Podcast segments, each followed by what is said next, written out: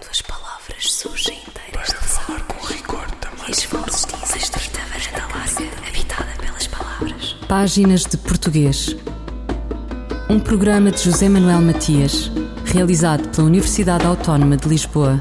Uma estrita varanda larga, habitada pelas palavras. Para falar com rigor da máquina do mundo.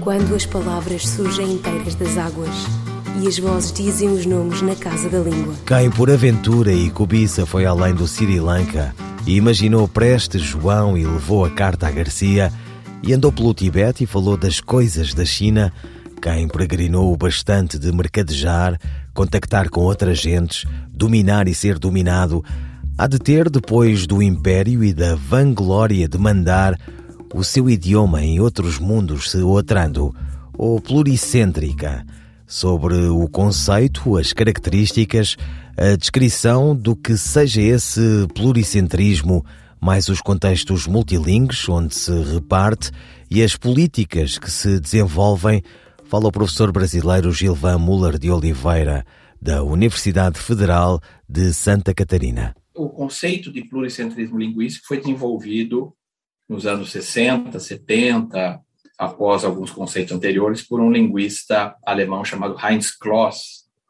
que se preocupava com o fato de algumas línguas serem faladas em mais de um país e de terem, portanto, mais de uma norma linguística. Né? Os países, por conjunturas históricas, tornam-se importantes gestores de línguas, porque estabelecem parâmetros, é, criam meios de divulgação das línguas, criam, financiam gramáticas, dicionários e assim por diante. Então, os estados são uma peça-chave na história linguística do século XIX e XX, especialmente XX. Então, o fato de haver uma língua que é compartilhada por mais de um estado escapa aquela noção que se tinha do estado-nação, cada um com a sua língua. Né? E esse é o caso da língua portuguesa, que desde 1825 oficialmente e 1822 informalmente é língua de dois estados, Portugal e Brasil, e depois, em 1975, de vários outros. Então, nós temos a, a, a conjuntura, o enquadre político para uma língua pluricêntrica, é, que é o fato de centros de gestão diferentes promoverem, estabelecerem normas diferentes de uma mesma língua. Uma mesma uma língua pode ter várias normas, uma língua pode ter uma norma, uma língua pode não ter norma alguma a maioria das línguas do mundo não passaram por processos de normatização. Então, em geral, são as grandes línguas de Estado ou as línguas de tradições religiosas consolidadas, digamos assim, como o árabe o islã, como o latim e o catolicismo, enfim, que tiveram as suas normas linguísticas é, mais desenvolvidas.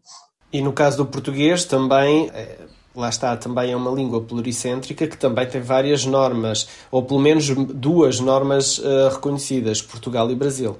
Sim, do ponto de vista de normas nacionais, as duas normas uh, reconhecidas e tradicionais são o português de Portugal e o português do Brasil. E muitos linguistas têm considerado que há, então, normas emergentes do português, porque uma nova configuração estatal leva a ações dos estados sobre as línguas, inclusive a sua normatização. Então, há linguistas que propõem que o português é, passa por um processo novo de normatização em Angola e Moçambique, e essa questão é menos é, notável, digamos, nos demais países por enquanto, que não quer dizer que no futuro isso também não possa acontecer. Então, do ponto de vista da estrutura dos estados, as normas são entre si desiguais, elas têm pesos desiguais, elas têm é, valor geopolítico desigual, porque esses estados gerem e utilizam as suas respectivas normas, ou não, de diferentes maneiras e com diferentes uh, objetivos. Né? Então, as normas, embora uma língua possa ser pluricêntrica, as normas dificilmente são é, homogêneas do ponto de vista da distribuição do espaço, do direito, Pegue, por exemplo, o caso do inglês, né? o inglês britânico, o inglês americano, o inglês australiano, o inglês canadense, são têm alcances diferentes em várias instâncias da circulação da língua. E o português acaba também por ter, por seguir esse, esse caminho. Sem dúvida, né? Então, por um lado, a, a norma brasileira é referência de muito mais falantes, né? É, por alguns estudos, é, 76% dos falantes de português se orientam para a norma brasileira, enquanto que os demais se orientam formalmente hoje para a norma portuguesa, porque ainda países grandes como Angola e Moçambique orientam-se é, formalmente, oficialmente pela norma portuguesa, enquanto elaboram as suas próprias é, estratégias, suas próprias, é, seus próprios critérios normativos. Mas, por outro lado, também, apesar e, e ao lado desse critério demográfico, a situação geopolítica, o lugar onde os gestores da língua se encontram, se estão na Europa, se estão na América, se estão na África, é, impacta o modo como a língua circula, evidentemente. E ainda o próprio investimento que o Estado faz. Os Estados investem diferentemente na sua língua. Né? Gilvan Muller de Oliveira, linguista e professor da Universidade Federal de Santa Catarina, no Brasil, sobre o português, língua pluricêntrica. Fulgurações do nosso idioma. Um apontamento da professora brasileira Edleise Mendes. A crónica de Edleise Mendes esta semana questiona se se pode controlar a diversidade de uma língua. Na crônica Internet e a diversidade linguística e cultural do português, fiz referência ao fenômeno dos chamados influenciadores digitais, que são celebridades que surgiram quase que instantaneamente no mundo digital, propiciadas pelas facilidades de comunicação e de interação que a internet permite. Esse fenômeno não é exclusivo de um país ou língua específicos, mas o português tem uma especial importância nesse cenário, pela evidência de jovens brasileiros entre os maiores influenciadores do mundo, principalmente na rede social YouTube. Nessa lista está Lucas Neto, do canal Lucas Tum, que se dedica ao público infantil, produzindo, além de conteúdo, uma grande linha de produtos, como brinquedos e jogos. Somente no YouTube, esse canal possui 35,5 milhões de inscritos. A internet permite que celebridades digitais desse tipo extrapolem as fronteiras do Brasil e dialoguem com jovens em todo o mundo lusófono. E isso, para algumas pessoas, pode ser um problema.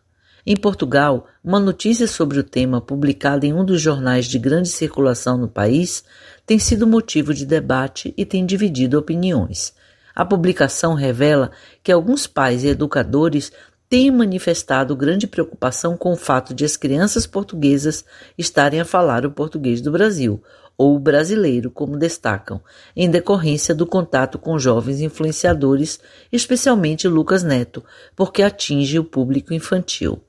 Alguns depoimentos chegam a chamar de vício ou imperfeição a presença do discurso brasileiro nas falas das crianças portuguesas, exigindo posições mais enérgicas dos pais como o bloqueio de conteúdos na internet e o encaminhamento das crianças para uma espécie de tratamento linguístico.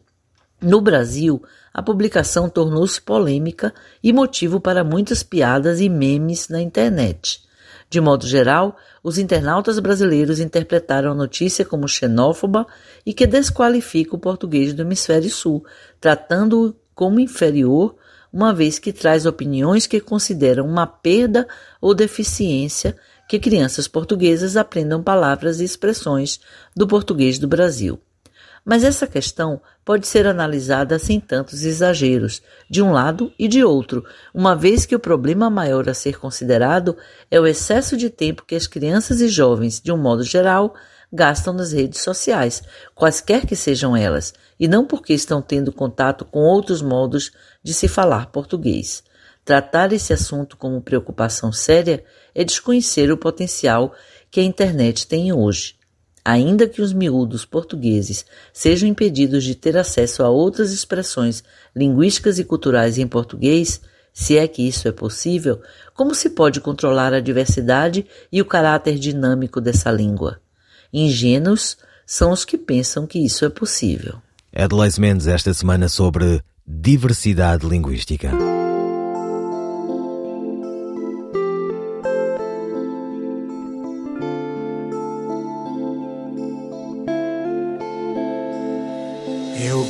Gosto de te ver aqui ao pé de mim, sentada ao meu lado ou num banco de um jardim, sem hora combinada, a alma iluminada e a noite a cair. Eu gosto de sentir esta tua inquietação em jeito de poema ou em forma de canção. Assim como quem sente que a vida é um presente. Quando procuramos só. E eu gosto de sentir a luz do teu olhar, a cor da tua alma, é remédio para curar, é paz que ilumina, acalma e alucina, é um raiozinho de sol. Eu gosto de te ouvir quando a noite transparece, olhando as estrelas do meu universo. Estranha sensação, sublime inquietação de ser feliz.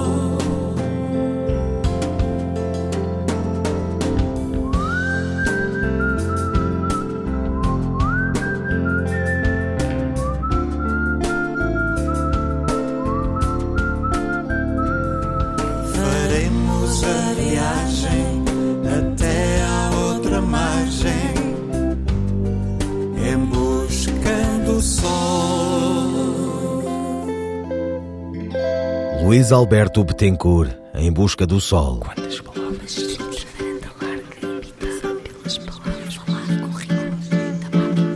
Impor e dar. Receber sem se aperceber. Contribuir factualmente para a unidade política de Estados multilinguísticos. Diversificar-se.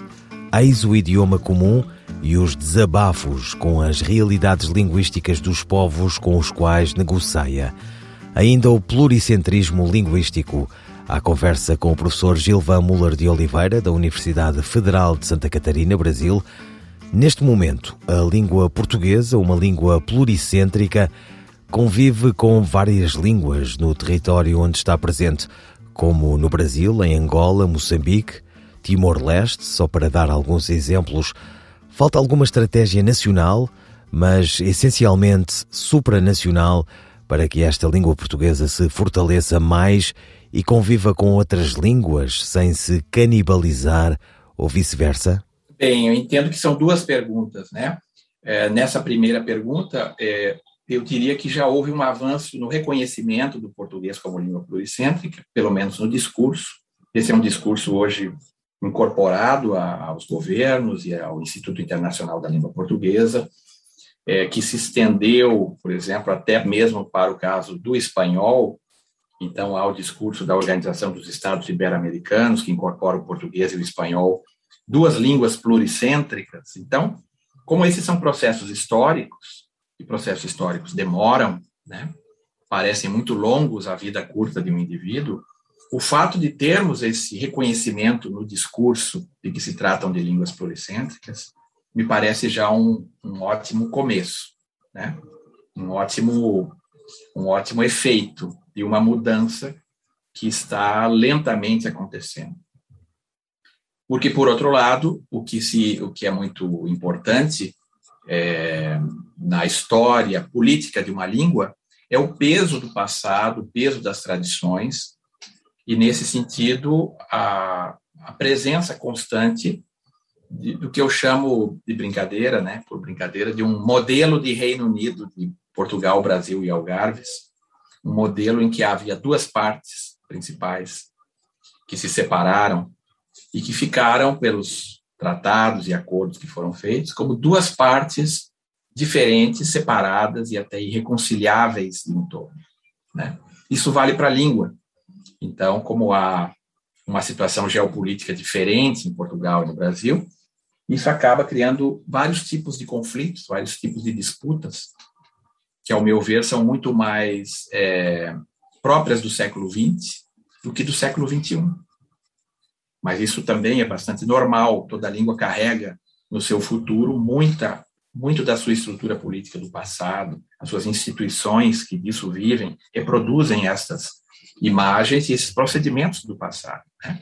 Então, nós disputamos algo que talvez pudéssemos disputar com outras línguas, e não entre nós. Mas isto é parte constitutiva da, da nossa língua. Então, em primeiro lugar, o discurso pluricêntrico e a teoria das línguas pluricêntricas podem nos ajudar a sair do século XX e a entrar no século XXI, mas este é um processo que vai demorar, ao meu ver, ainda bastante tempo. Né? Veja, por exemplo, como a imprensa tem divulgado a preocupação de pais portugueses pelo fato das crianças falarem como brasileiros, a partir de influencers do YouTube, etc. Né? São reações bastante sintomáticas dessa, dessa história e do modo como essas identidades nacionais ainda se constituem dessa forma. A sua segunda pergunta, eu diria, é muito importante, é muito interessante, porque nós estamos entrando agora, em fevereiro do ano que vem, na década internacional das línguas indígenas das Nações Unidas. É, é um empreendimento coordenado pela Unesco, e é a primeira vez que a Unesco faz uma campanha que não é assim uma campanha anual, como é Ano Internacional das Línguas, Ano Internacional, né? mas uma década internacional. E isso para mostrar a preocupação pela grande extinção de línguas que tem ocorrido, pela minorização de tantas línguas, tantos milhares de línguas do mundo, como também para chamar atenção para os estados, exatamente para suprimir essas práticas tradicionais de canibalização das línguas minoritárias com as quais as línguas coloniais entraram em contato, né? Então, esses dias eu fazia uma palestra em Leiden, na Holanda, virtual por causa da pandemia, sobre políticas linguísticas no Brasil, e dizia, mostrava uma, uma, um trabalho desenvolvido em, em, no MIT, nos Estados Unidos, com estrelas que mostram como funcionava, como funciona a tradução de livros de uma língua para outra em todo o mundo, a partir do Index Translationum da Unesco, com dados de tradução, e mostrava que ao redor de algumas línguas há constelações de línguas que dela dependem e com ela intercambiam traduções e para as quais esta língua é um canal de acesso à cultura mundial. Assim, uma língua como o russo tem ao seu redor uma grande constelação de línguas uh, escritas que produzem, mas que bebem a produção russa e, através dela, a produção francesa, americana e assim por diante. E o mesmo acontece com o português? E é muito sintomático que, no caso do português, não há constelação alguma ao redor do português.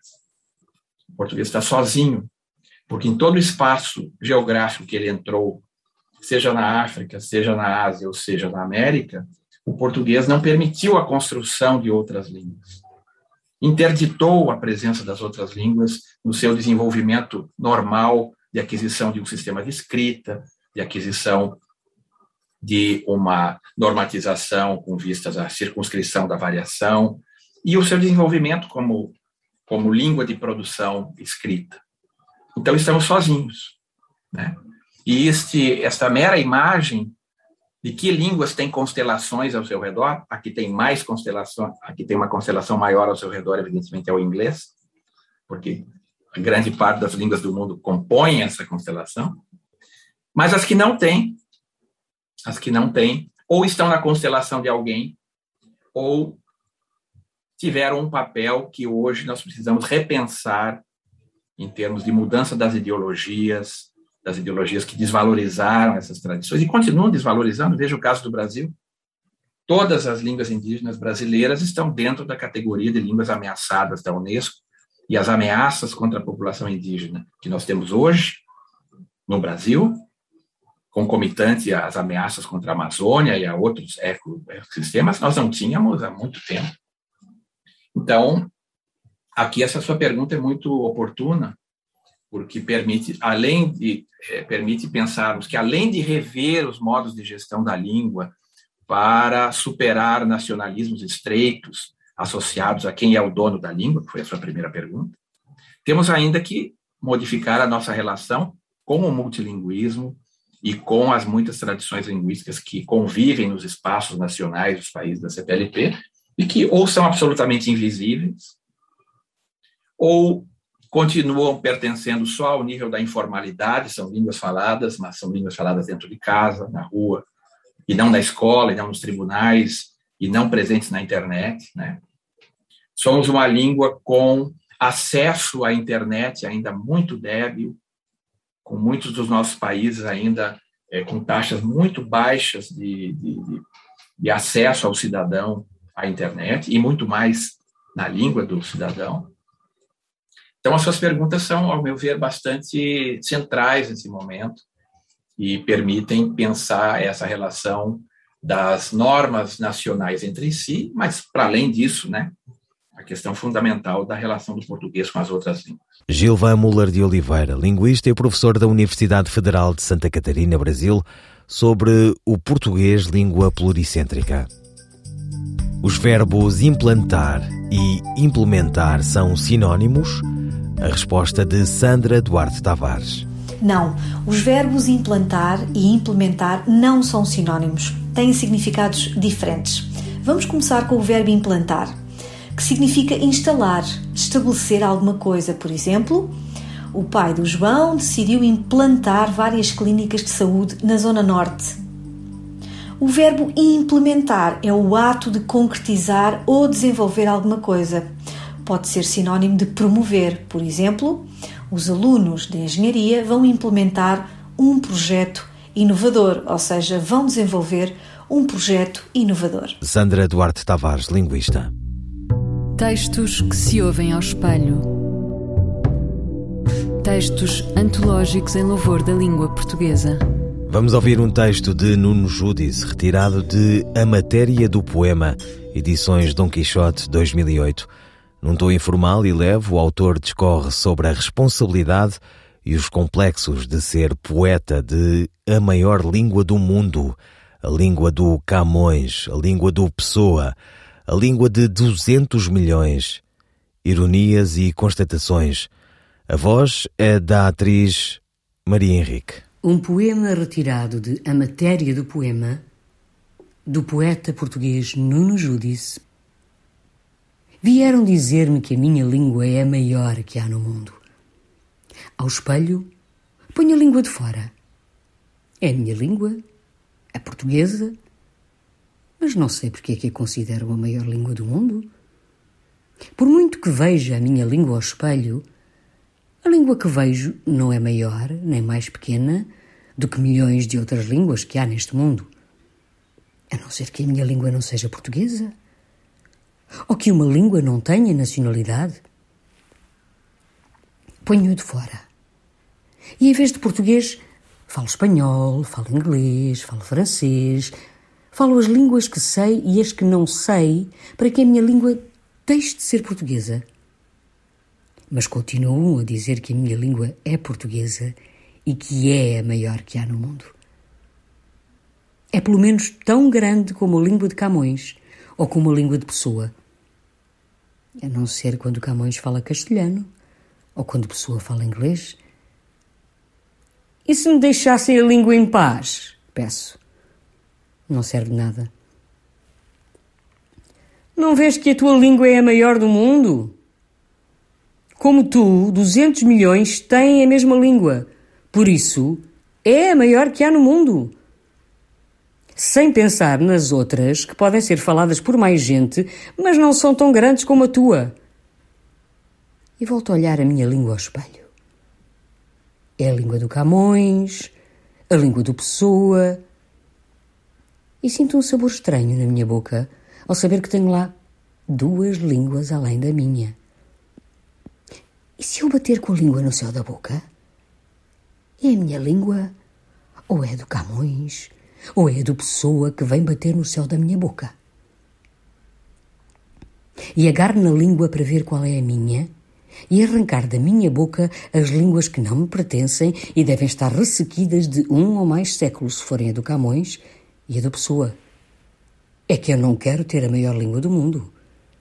Quero apenas que a minha língua esteja quietinha, sem complexos de grandeza, no lugar em que preciso dela para ir bater no céu da boca, sem ter de empurrar para o lado as línguas de Camões, do Pessoa, ou dos outros 200 milhões que fazem com que a minha língua seja a maior do mundo. Um poema de Nuno Judice, na voz da atriz Maria Henrique. Ouviram páginas de portuguesas despedidas de José Manuel Matias, Miguel Roque Dias e Miguel Vanderkellen. Quando as palavras surgem inteiras de falar com rigor também. E as vozes dizem estreita varanda larga, habitada pelas palavras. Páginas de Português.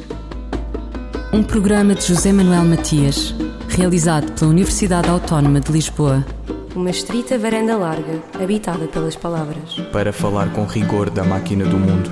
Quando as palavras surgem inteiras das águas e as vozes dizem os nomes na casa da língua.